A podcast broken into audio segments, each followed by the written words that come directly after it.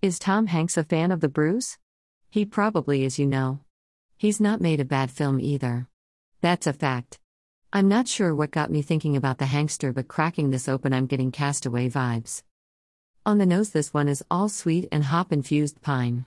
Full of juice, it's loose, and most definitely a boot this hoose. On the taste front, there's lip smacking going on. It registers on the India end of the pale ale spectrum, it's slightly bitter and juicy enough to go with your cornflakes.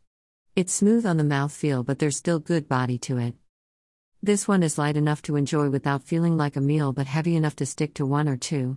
Good for an afternoon reading a book in the sun or at the halfway mark of a full marathon. It could be the cabin fever talking, or it could be that tropically Simcoe and Odie finish, but I'm ready to be marooned somewhere sunny with a few of these. Hammock optional. Top form, lads. Give it a go. Update Big Chain Supermarket, the one that rhymes with Nesco, are currently stocking these in 4 packs of 330 milliliters cans. Roughly pound 4 pound 5. CrazyDiscostew.com